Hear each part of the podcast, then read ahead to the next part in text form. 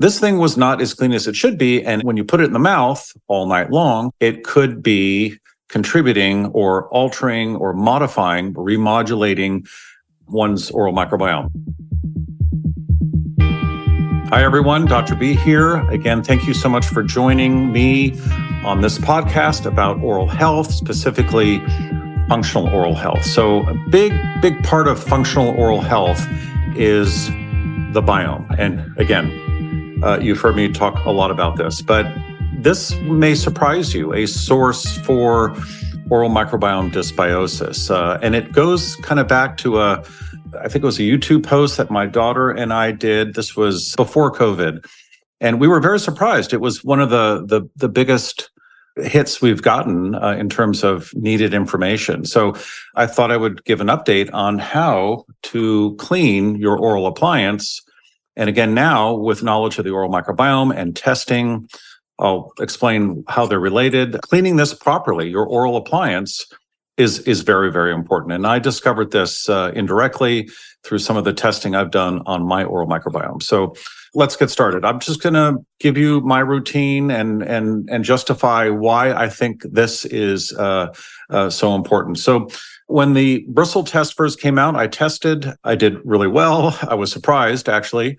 And the halitosis score ha- was not yet in place. But the beauty of this test is that retroactively, as these scores become available, or the ability to uh, to read the data and and then and then come to a conclusion based on the different types of bacteria that they see and and other organisms they they they come up with a score. And i didn't do well on the halitosis score. So i thought about it for a long time. I started scraping my tongue more aggressively more often. That helped a lot but the other source kind of took me a while to figure out. It was my oral appliance. So I wear one every single night. It's a mandibular advancement device. It just keeps my chin forward so I don't snore. But I've had this device. It's been 12 years. Same device, just changed the rubber bands. Nothing has changed. It's gotten a little discolored, but I would always just soak it in this stainless steel container. Again, I'm not a big fan of plastic. This is on our website. UConserve makes wonderful stainless steel containers, silicone tops.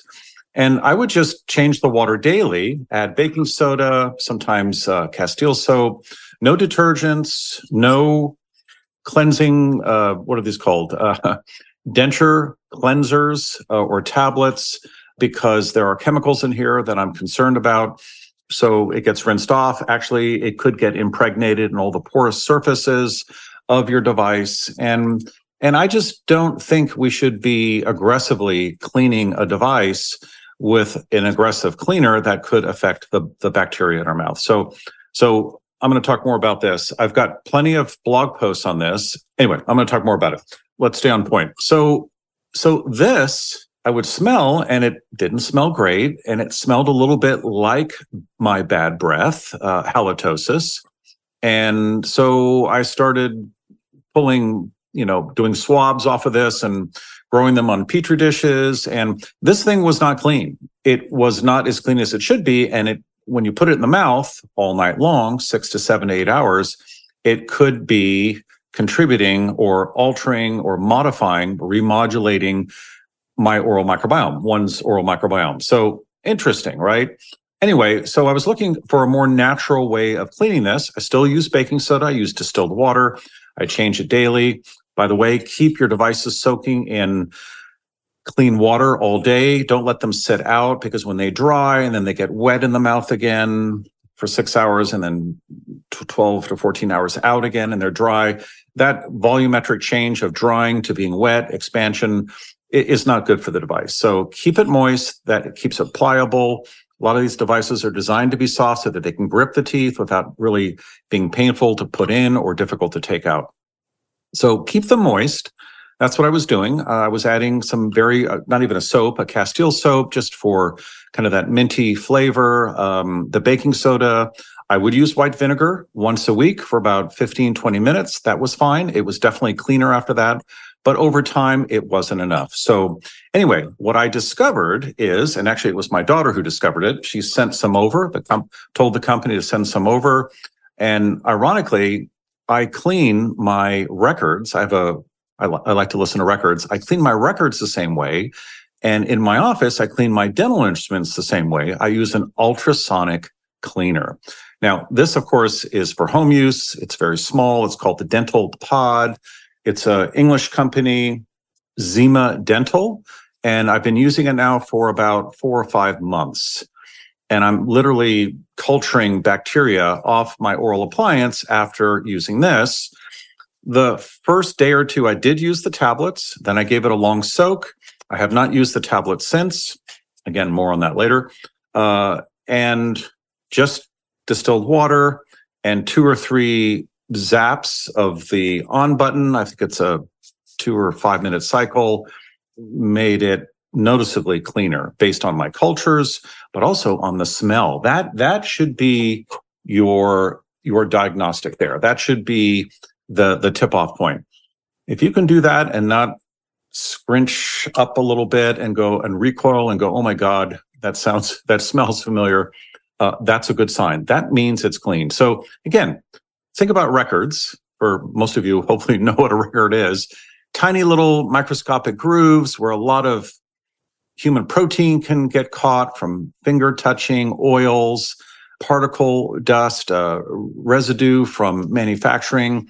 That all gets caught in there. My ultrasonic cleaner makes the records absolutely pristine clear and quieter and actually uh, there's less wear when you play a clean record as opposed to a dirty record. So so also dental instruments that is the standard of care uh, with a very strong solution of course and that is before autoclaving under pressure but the the debris has to be removed from the instruments before it gets cooked in that in that steam autoclave under pressure. So this is, I have found this to be absolutely wonderful. I have no association with the company whatsoever.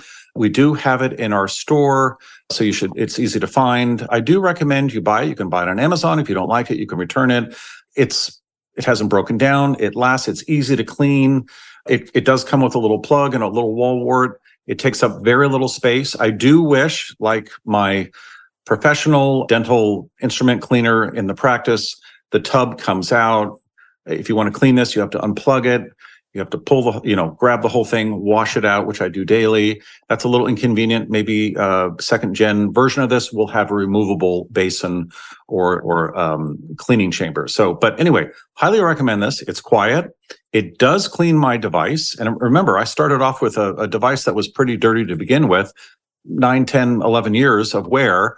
And in the last six, seven months, this has been wonderful. So, so I do think that a lot of bacteria and that smell, of course, and you can tell by the smell, get embedded in our devices. And if you're wearing it all night long, that could have an effect on your oral microbiome. Again, you want to have brushed your teeth and flossed. You want a nice thin biofilm you can certainly oil pull before going to bed, but you, you want to be clean because at night, saliva flow drops, your mouth may be open. Even if you're mouth taping, I mean, less so, but, and certainly as you get older, saliva flow is lessens at night. I mean, the saliva glands kind of shut down. They're not needed, not fully, but your mouth will tend to be dry.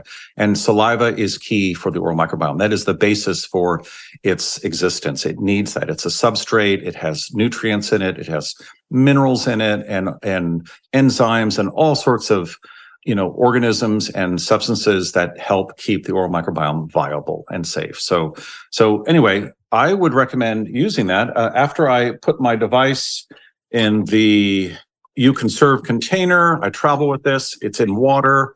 I put it into this little uh, stasher. I love stashers. We have them on our website as well anyway, I've never had a blowout in luggage from this, even inside of a plane. I travel with this. I don't want to lose this and checked uh, baggage, of course, uh, especially if I want to sleep well at my destination. I, I wouldn't recommend the tablets. Maybe if you start off like I did with a device that had years of stuff on it. You know, give it a few zaps. Certainly use white vinegar. You can use any solution you really want in here. I think baking soda is still very viable. It, it uh, keeps the pH of the water higher as it's soaking in there. And it does kill bacteria, but not because it's bactericidal necessarily. It's just that bacteria like more of an acidic environment. Anyway, I, I hope this is of some help. Most of us are wearing some form of oral appliance we wear them for a long time and they get pretty grungy and they start smelling bad. So do do the smell test. I think that is it's not very scientific, but it's very telling. And I think it's a good test for you at home without having to pull out petri dishes and cotton swabs and then certainly get get your oral microbiome tested. But this has helped me a lot. And I haven't found out yet, but I'm hoping that my halitosis score goes down. I'm pretty sure it will, but I will follow up with that uh, with probably another video. So again, thanks for listening. Um, if you want more information about, for example, the the neurological effects, potential effects of Efferdent, Polydent, these little tablets that uh, are sold to consumers. Uh, there's a persulfate in there. They're pretty much all the same flavoring and coloring of the tablet and packaging is all different.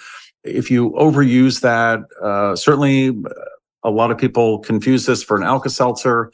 You know, the blue packaging, the blue tablet, they put it in water and swallow it. They do end up in the emergency room with convulsions. Um, again, they, the companies were not forced to relabel their products it was recommended, and I don't think they have at this point. This is something I found out a long time ago by reading uh, submittals to the FDA complaints. No conclusions made, but someone who has access to that database can start looking at, uh, for example, I'll just look up denture tablets. I'll go to the brand and then I will look through that list and then I'll notice, gosh, a lot of people are being admitted to the emergency room. That, that would be a complaint from a consumer. Again, no conclusion is made. But again, I did a little research. Persulfate uh, does have some neurological effects. Probably the amounts we're using on a daily basis if used properly. But again, there are so many chemicals out there. If you don't need these, the ultrasonic, which is mechanical action, uh, that ultrasonic energy basically just slowly works away at all the debris that has been captured by your device. So again, as few chemicals as possible. We can't get rid of all the chemicals in our life, but we can try. And again, we just don't want to reach that threshold of having had too much exposure to something or to many things, whatever synergy lies in that and uh, and then we start getting sick. So just one thing we can take off the list. So anyway, hope that was of some help. If you need more information on the persulfate issue, on our older post on cleaning retainers, keeping them clean, keeping them moist, why you want to keep moist, don't let them dry out. They actually can change dimensionally, even volumetrically, and then they won't fit. You have spent a lot of money, I'm sure, on these devices and you'd have to start over. So keep them moist, keep them clean and make sure that they don't smell. I, I, do think these things kind of have their own little biomes, if not well taken care of. Um, as a dentist, I have seen a lot of devices. Uh, I won't get into too much detail other than I have seen just about everything uh, green colored stuff, black colored stuff, fuzz. I don't want to call it mold. That would be unlikely in a wet environment.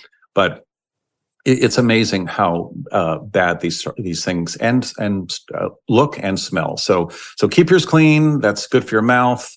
Along with this, scrape your tongue, and your halitosis score will improve. I'm pretty sure it will. So again, go by the smell.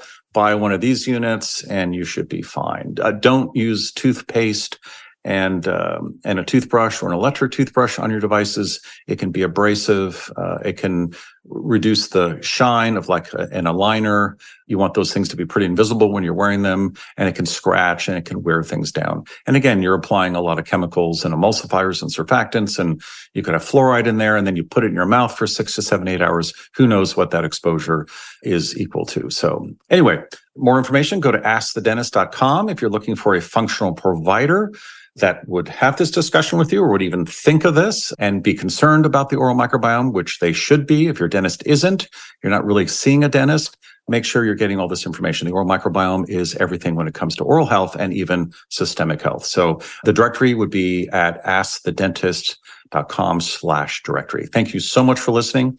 See you in the next episode. By the way, if you're listening to this in your car or on your iPhone, just the audio portion, there is a video portion, which we will post also on our YouTube channel. So join us there as well. See you soon. Thanks for listening and uh, stay well. Thanks for listening to Ask the Dentist. This is a Resonant Media production produced by Drake Peterson and mixed by Mike Fry. Drop me a line at mark at askthedentist.com if you have any comments or suggestions. I'd love to hear them. And if you liked this episode, please leave us a review on your podcast app. Thanks for listening and especially for taking an interest in oral health. Hi, everyone. I hope you enjoyed this week's episode. Just a reminder that this podcast is for educational purposes only. This podcast is not a substitute for professional care by a dentist, doctor, or other qualified medical professional. This podcast is provided on the understanding that it does not constitute medical or other professional advice or services. If you're looking for help in your journey, seek out a qualified medical practitioner. If you're looking for a functional dental care provider, you can visit askthedentist.com slash directory and search or find a dentist database. It's important that you have someone in your corner who's trained, is a licensed healthcare practitioner, and can help you make changes, especially when it comes to your health.